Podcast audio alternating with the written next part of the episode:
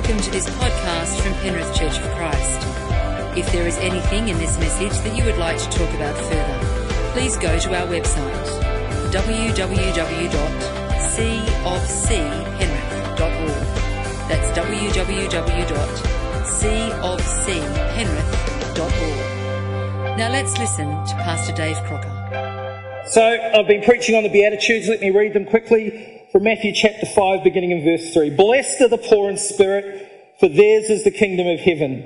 Blessed are those who mourn, for they will be comforted.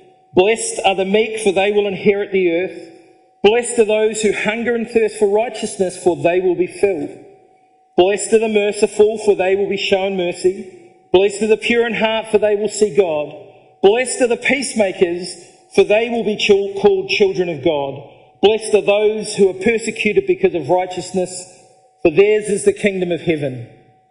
Uh, another translation of Matthew 5 9, which is what we're talking about today, says, God blesses those who work for peace, for they will be called the children of God. There's a theologian by the name of John Piper, and he takes a, a really strong but I think valid position on this passage of Scripture, and he says this, and I'm quoting The Beatitudes are like long spikes holding down the lid of the coffin on the false teaching which says that if you believe in Jesus, you will go to heaven whether or not you are merciful or pure in heart or a peacemaker. In fact, from the beginning to the end of the Sermon on the Mount, it cries out, Get yourself a new heart. Become a new person. The river of judgment is at your door. Recall the words of verse 20 unless your righteousness exceeds that of the scribes and Pharisees, you'll never enter the kingdom of heaven.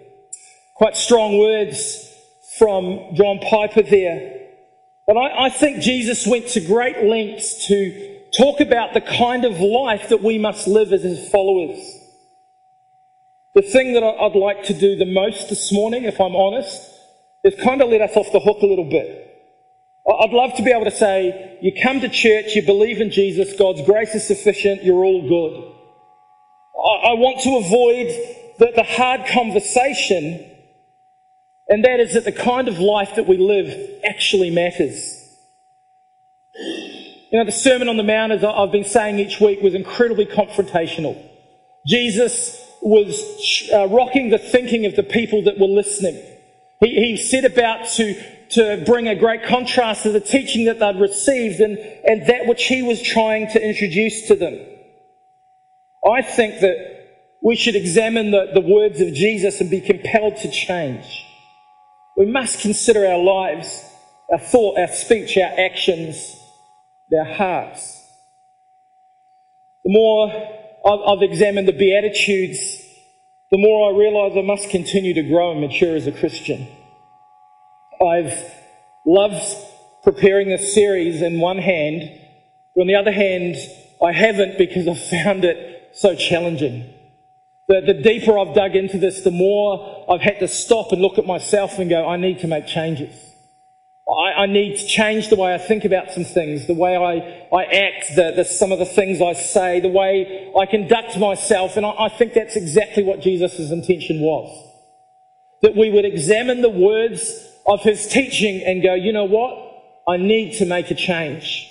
As John Piper says, need to change our hearts, get a new heart. In week one of the series, I said that the, the blessings of, of this passage are uh, conditional. For example, if we want mercy, we must be merciful. Today, if we want to be in God's family, if we want to be children of God, we must work for peace. To receive one, we have to do the other. And when it comes to the grace of God, there are two uh, opposite uh, positions, and, and I believe equally wrong. The first one is uh, the hard view, and that is that we must work for our salvation. We've got to do the right things and say the right things and be the right kind of people, or we just won't get to heaven. Most of us are pretty comfortable with dismissing that point of view. If you've been around church for a while, you'll, you'll, begin to understand this thing called grace, the, the unmerited favour of God, nothing that we've done to deserve or earn it, but He gives it to us And that's our second position. That, that grace, the, the extreme view, or what I like to think of as the lazy view of grace, is that it doesn't matter the kind of life you live. At the end of the day, God's love and His grace is big enough that we all make it to heaven. In fact, some Christian thinkers have gone as far as to say there's no hell, there's no demons, there's no devil. God's love is big enough that everyone gets there at the end of the day. It's called universalism. Uh, a friend of mine on Facebook who's on a real incredible journey at the moment, just reading his post last night as he was describing his view, which is pretty much what I just said. We can discount all of that as long as we get to a point of, of saying, we love Jesus, that's enough. But beyond that, it doesn't matter if we even get there because at the end of the day, everyone's going to make it to heaven. Oh, this position's a little bit harder to get rid of because I'd like it to be true. I'd, I'd like the, the fact that it doesn't matter what kind of, of life I live to be true. But I don't see that in the teachings of Jesus. I think that the, the real position is somewhere in the middle, and I, am not quite sure exactly where it is, and, and I don't understand the depths of God's love and grace. I don't think any of us do, and we're just postulating about, about what that kind of looks like. But salvation we don't earn, it's a free gift from God. But Jesus taught us about living a transformed life. He says things like, don't conform to the patterns of this world, but be transformed by the renewing of your mind. That in Philippians, he who has begun a good work in you will complete it until the day of Christ Jesus. Until Jesus comes back, God's begun a work in us when we commit our lives to Him, and He's going to continue to do that work in us. We become more like Jesus over time. The Bible says that earth is preparation for eternity the lives that we live here now is about God getting us ready to spend eternity with Him. There's things that we're supposed to learn and, and, and things that we discover along the way. Christianity, unfortunately, is not like cheese. It doesn't get better with age. In fact, with age, it can often get stale and stinky. You can be a Christian for 50 years and still be immature in the ways of God. You can be a Christian for 50 weeks and have developed a maturity in God. You see, it's about putting our faith in action. It's about learning and growing and being open to God and the guidance and direction of the Holy Spirit to bring change in our lives. So today, with a renewed conviction, because God challenged me during the week, do you want to be a child of God? Does that matter to you? Is being a part of God's family important to you? Perhaps you, you haven't thought about it specifically before. I'm sure the majority of us in the room would, would assume that we are, and you're probably not wrong. But this verse, I think, is quite clear. To be part of the family of God, we must be peacemakers. So the question we have to ask and answer today is what is a peacemaker? How do we become a peacemaker? What is a child of God? How do they connect? The problem with the Beatitudes is that they're not enough. The Beatitudes are kind of like the male version. It's bullet points. It's Jesus just getting the, the, the things straight in, in a nice order, but it doesn't explain itself. It says that we have to be merciful, but it doesn't talk about what mercy is says we have to be a peacemaker, but doesn't explain what that means. It, it, it, leads us to ask further questions, to examine the rest of the, the teachings of Jesus in the early church about how, how they put into place the things that they'd seen him do. We kind of have to be detectives and, and go on a bit of a journey of discovery. And I think that's kind of the point of what Jesus is doing. Jesus loved his people asking questions. The disciples were forever asking questions of Jesus. They'd see him do something and they would say, Jesus, we've, we've seen you pray. Will you teach us how to pray? Jesus loves it when we begin a journey of discovery. So I want to answer this at the beginning, the first question today. What did Jesus mean when he said, blessed are those who are peacemakers? Or blessed are those who work for peace? And to help us understand it today, I've decided to whip out the whiteboard for the first time in my preaching career. Since we've got no, no carpet this morning, I thought let's just go something new and use a whiteboard. I spent quite a bit of time trying to, to map this out to get it straight in my own mind and I labored over it because I just couldn't get my head around it. So I'm trying to make it as easy as I possibly can this morning. You have to excuse my handwriting. I'm not a teacher. So firstly, we have God. Secondly, we have us. And the first thing that we discover is that God is a peacemaker. When we do a, a, deeper study of the, the Bible, when we're trying to examine the scriptures, one of the techniques that we can use is to look for other places that a particular word is used so that we can gain some broader insight. The Bible, the New Testament, is written in Greek and Aramaic. The Old Testament is written in Hebrew. And we understand that sometimes words uh, have a richer meaning in, in the original text than perhaps they do in English. Doesn't mean that you can't read and understand your Bible. I'm not trying to say that at all. It is what it is and it says what it says. But sometimes if we want to look a little deeper. And so I did that with this particular word, peacemaker. And, and, this is one of the occasions where we don't get a, a, broader understanding of what God meant when He said that, what Jesus was trying to teach us, because it's only used in one other place in the entire Bible. Found in Colossians chapter 1 and verse 20. Colossians 1 and verse 20 says this, For it was the Father's good pleasure for all the fullness to dwell in him, talking about Jesus, and through him to reconcile all things to himself, having made peace through the blood of his cross. So we have God as a peacemaker through Jesus. Uh, the, the next verse in that thought there is 2 Corinthians 5:19. God was in Christ reconciling the world to himself, not counting their trespasses against him. 2 Corinthians, sorry if you can't see this back there, 519. God in Christ was reconciling the world. He was making peace with us through Christ Jesus.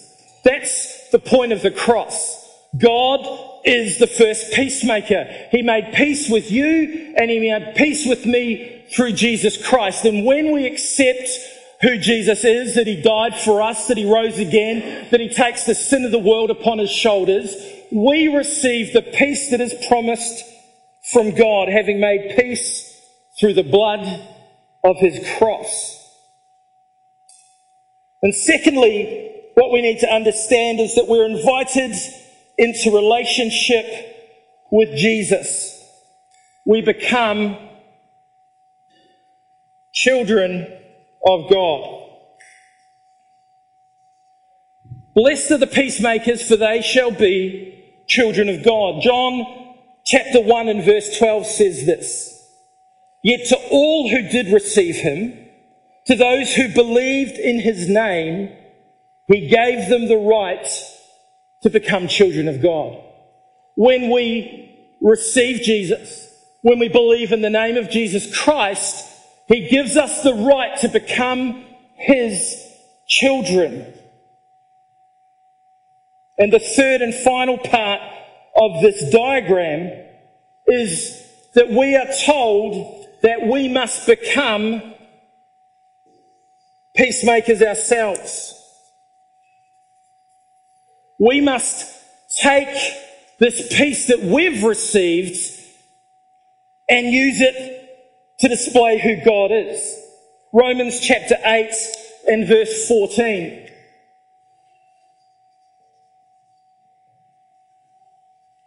Says this, for those who are led by the Spirit of God are the children of God. There's that thought again, the children of God. And being led by the Spirit always includes the fruit of the Spirit.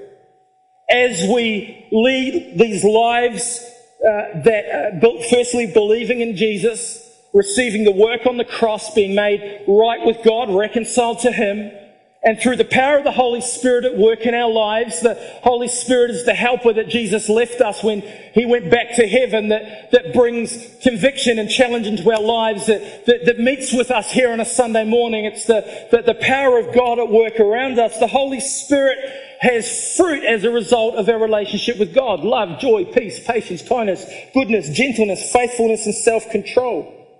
The fruit of the Spirit is peace. And I'm not sure if this is a good thing or not, but I see my kids and myself. Janelle had me with watery eyes this morning. it's sometimes a great thing when, when we see our kids reflect us. Sometimes it's not a great thing. It can be quite a challenging thing when they do something and we can't, I can't growl at them because that's what I do. One of the, the things about uh, Eden and I probably shouldn't mention kids' names, so I'll forget I said Eden, our girl. Um, we, we found it, we loved uh, her developing vocabulary as a child. She likes to talk. Uh, firstly, she's the youngest in the family. And she's got two older brothers, so if she wants to be heard, she has to be loud. And secondly, she's a girl. She's got more words to use in a day than the rest of us, so she has to make sure she gets through them. If you are having a conversation and you pause to breathe in the middle of that conversation, she will step straight into that gap. But from a very young child, she would hear words that Kerry and I would use, words that were way beyond her capacity, and she would incorporate them into her sentences. She said, Mummy and Daddy did that. I'm going to use those words. And more often than not, she got the context right. It used to blow us away. She'd come up with this incredible word, and we're like, oh my gosh, where did that come from and how does she know what that means? She didn't know what it means, but she knew how to use it. And one of the words as a three year old that I used to laugh at all the time that, that she used was the word actually. She would say, I didn't do that actually. And, and of course, she did it with attitude because she's a three year old girl and I love it a bit, but you know, and, and, and, she would use that word all the time. In fact, she used it last night and I nearly died laughing because I'd had it in my, my message for this morning.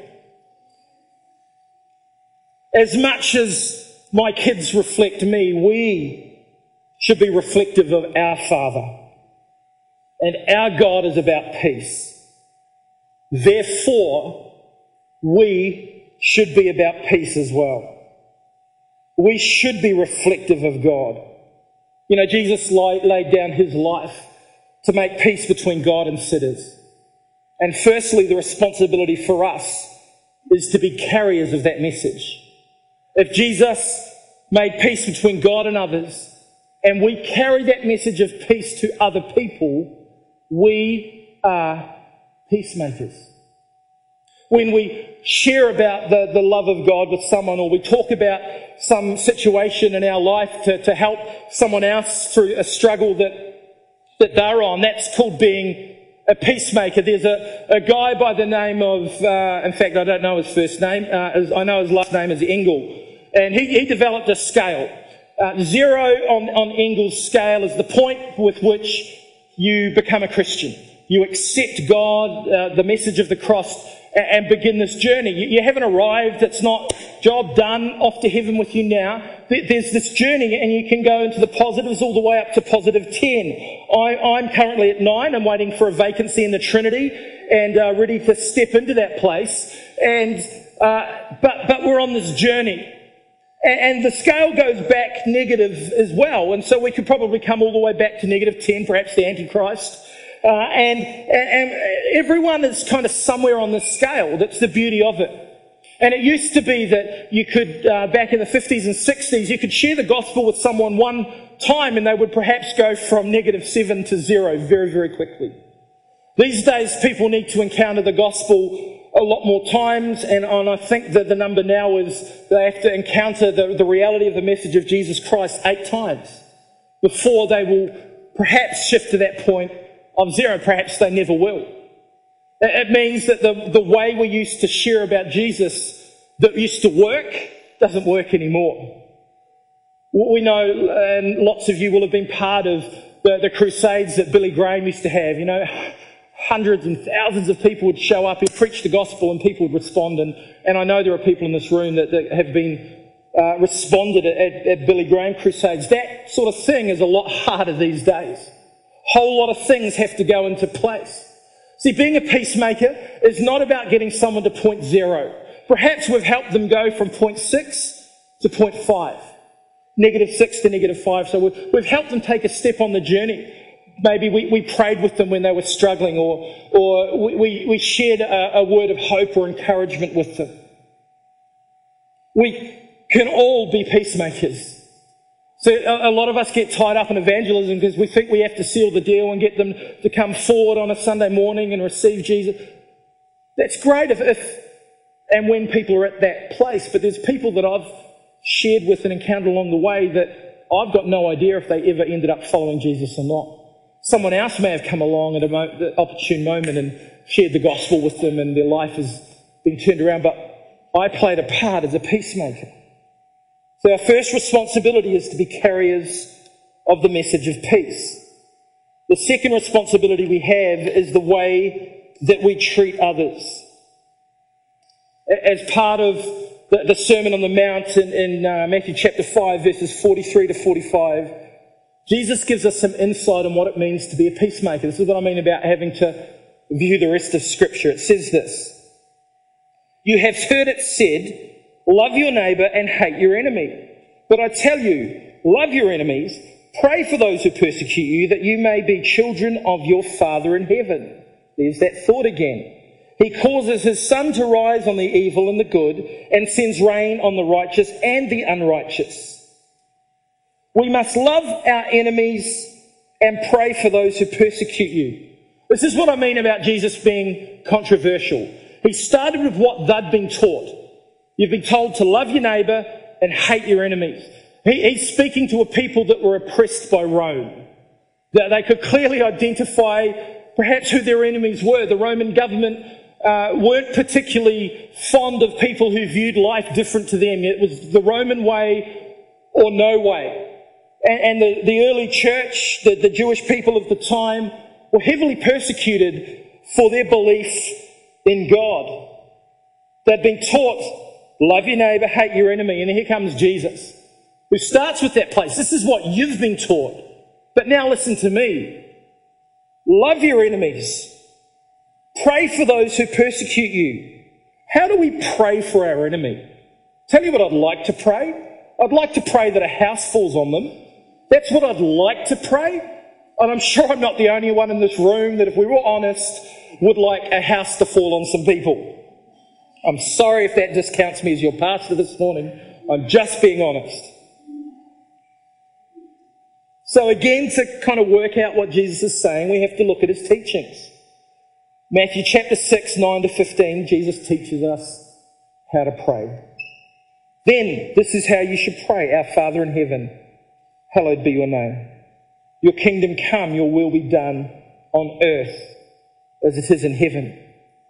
We pray that our enemy would praise God's name, that he would discover the holiness of who God is, that they'd follow the will of God. Pray that they would find salvation. Pray that God would help you to forgive. Matthew chapter 5, 46 to 47 continues the thought. If you love those who love you, what reward will you get? Are not even tax collectors doing that? If you greet only your own people, what are you doing more than others? Do not even pagans do that? You know, when we have a, a fractured relationship, our tendency, the, the thing that we most want to do is avoid that person. Perhaps you're shopping. You're pushing your, your cart down the aisle and you see the person at the other end of the aisle. What do you do? You quickly turn around and go and pick a different aisle you keep your head down, so you don't make eye contact and make it obvious that you, so you just pretend like you've no idea and you're lost in your own little world. I know it's true. I've seen you do it when I walk past. You're all like, we, we don't like it because most of us are adverse to confrontation. We don't like conflict. There, there's a very, very small percent of people alive that thrive on conflict. I don't like those kind of people. Most of us avoid it at all cost. Difference is some people have got comfortable dealing with conflict. And Jesus is telling us something pretty important here. That we're not just to love only those who love us. We're not to only greet our own people. You know, when I started here at church, I made a, decision based on some things that God had been speaking to me about, and that I wasn't going to avoid conflict. I wasn't going to allow uh, a tension in a relationship uh, mean an end of a relationship. So that when I felt like there was something between me and someone else, I would front that head on. I, I wouldn't avoid a person. I'd sit down with them, and, and, if anything, I'd make a point of sitting beside them so they would feel uncomfortable. And uh, no, not at all. I'm, I'm being a bit naughty this morning, but that, that I wouldn't avoid it, the conversations that needed to be had because that's our natural human tendency. I didn't know that this verse was at play. I wish I was super spiritual. I'd read this verse and made a change. I just felt God speak to me. And now that I've been studying this a bit more and looked at it, going, oh, no wonder God was challenging me on something. It's exactly what Jesus tells us to do. We're supposed to greet our enemies. Peacemaking tries to build bridges to others, does not want animosity, it wants reconciliation, it wants harmony. And perhaps the only thing that can happen in that relationship is that you can say hello and greet someone warmly that you can look them in the eye and say good morning. Maybe you're not capable of anything else. Maybe, maybe that's all that will ever be received in that fractured relationship. But we're told not to avoid people, but to greet people. Not to pray that houses will fall on them, but pray the blessing of God upon them. I want to clear something up this morning because it's important that you hear this I don't know if you've ever thought about it before, but it's a really important thing. Peacemaking is not the same thing as peace achieving. We pray, we take whatever practical thing initiatives we can to make peace, beginning with something like a greeting, but we're not always going to succeed. And I want to make sure that we don't equate peacemaking with peace achieving. A peacemaker longs for peace, works for peace, sacrifices for peace, but the attainment of peace may never come. Paul teaches us this in Romans chapter 12 and verse 18. He says, If it is possible, as far as it depends on you, live at peace with everyone. If it's possible, as far as it depends on you. Paul is saying those particular words because sometimes it's not possible. Sometimes it doesn't depend on you. So this is something I'm, I'm so thankful to God for. I am not responsible for your choices. I'm only responsible for my choices, for my actions, for my thoughts, for the way I go about things. And as much as I might want peace with my enemies, as much as I might want to break down those walls and, and restore the relationship, sometimes it's simply not possible. Because everyone's got a choice about what they do. As far as it is possible, as much as it depends on you. In other words, we must do our bit. We don't use a fractured relationship as an excuse to never talk to a person again or to avoid a person. We work for peace. We live at peace as much as it is possible and depends on us. The church in Corinth were having some quite major issues. There were some things going on and in their services, and there was a bit of disorder and disunity going on. And Paul says this to them in 1 Corinthians 11, 18, and 19. I hear that there are divisions among you, and I partly believe it. For there must be factions among you in order that those who are genuine among you may be recognized. Paul would not have said that if his expectation was that genuine Christians would compromise their beliefs in order to make peace. Jesus says in Matthew 10:34, "Do not think that I have come to bring peace on earth." We're going to sing Christmas carols about peace on earth and goodwill to mankind. Jesus is telling us he didn't come to bring peace. He said, I've come to bring a sword. For I've come to set a man against his father, and a daughter against her mother, and a daughter in law against her mother in law, and a man's foes will be those in his household. What a crazy piece of scripture. It'd be so much easier if that wasn't in the Bible. That doesn't paint the picture of Jesus that we often have. Baby Jesus just loves everybody. He's come with a sword. What that scripture means that there will be divisions. There will be problems because as much as we believe in God, love Him and want to live for Him, there'll be others that won't accept us because of that belief. Because of that decision to follow God, we will face opposition. I've got a family member who hates anything to do with church. And that causes strain in the relationship because my world is dominated by church, as is my brother's world. There's animosity there because they don't agree with the choices that we've made in our life. And when I was a, a youth pastor, one of the things that I dealt with all the time was parents saying to the kids, you can't go to church. You can't go to youth because they didn't agree with the, the kind of decisions that were being made. And it's so hard because the Bible says that we're supposed to honour our mother and our father. And that was always my default line. We honour our parents. We must always honour our parents. And we live a kind of life that demonstrates the change that God has made in our lives and pray that that obvious difference softens my parents' heart. But sometimes there's opposition. And we're not supposed to compromise our faith and our belief in order to make peace. It's important that we hear that. We're supposed to stay true to what we believe God has called us to. Perhaps your life of obedience and your message of love and truth brings hostility from some and affirmation from others. Perhaps that's what Jesus was warning us in the very next beatitude. He said, God blesses those who are persecuted for doing right, for theirs is the kingdom of heaven. We're supposed to stay true to the message of God, but still work for peace. James chapter 3 and verse 17 says, But the wisdom that comes from heaven is first of all pure and then peace loving Worship team, you can come and join me. I'm nearly done. First it's pure, then it's peace loving. I don't know if you've realized, but that's the order that the Beatitudes are in as well. Blessed are the pure of heart comes before blessed are the peacemakers.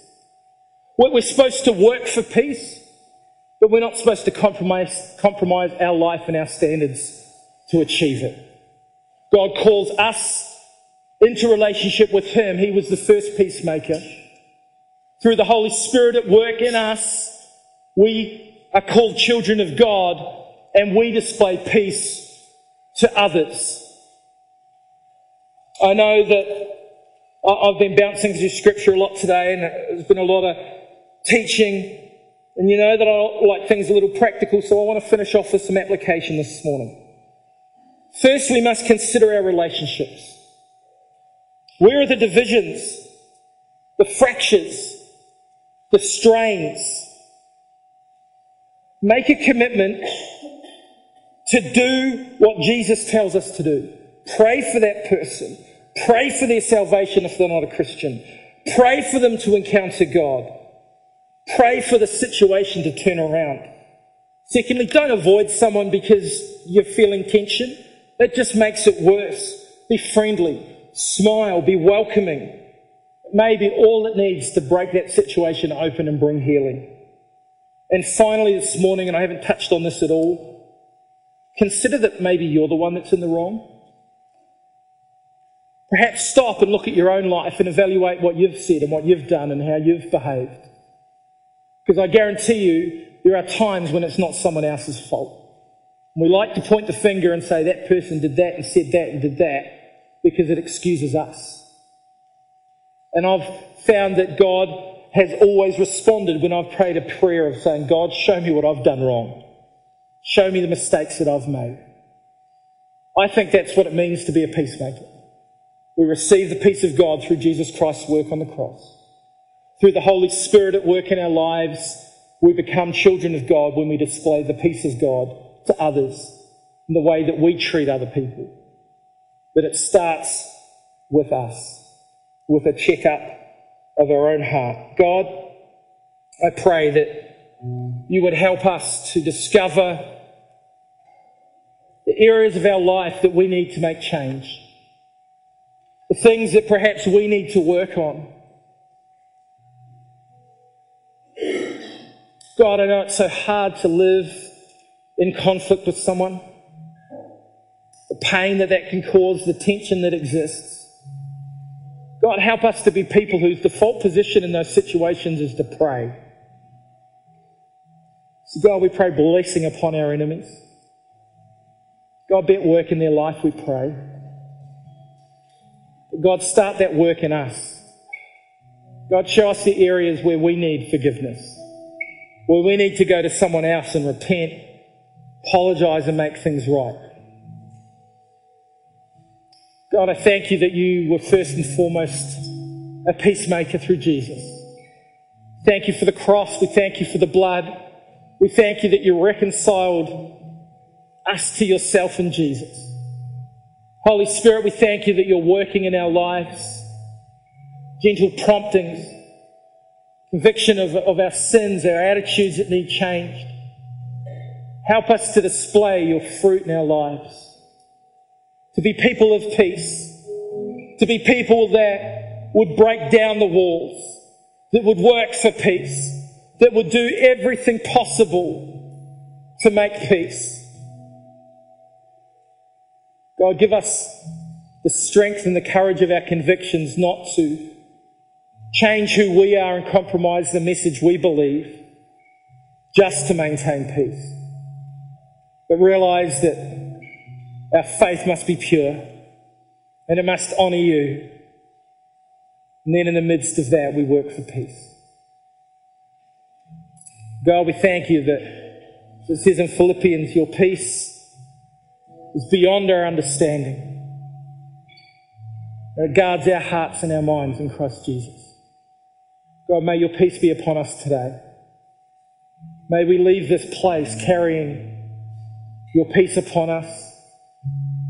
God, where we've got struggle and strife with others, may there be peace in that situation right now. May you calm the anxiety that we may be feeling. God, allow us to see a road forward. God, if possible, use us to make peace and introduce people to the peacemaker that we know. Pray all these things in the name of your Son, Jesus Christ.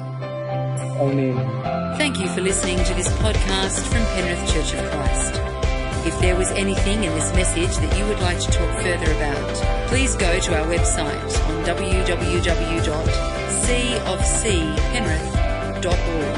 That's www.cofcpenrith.org.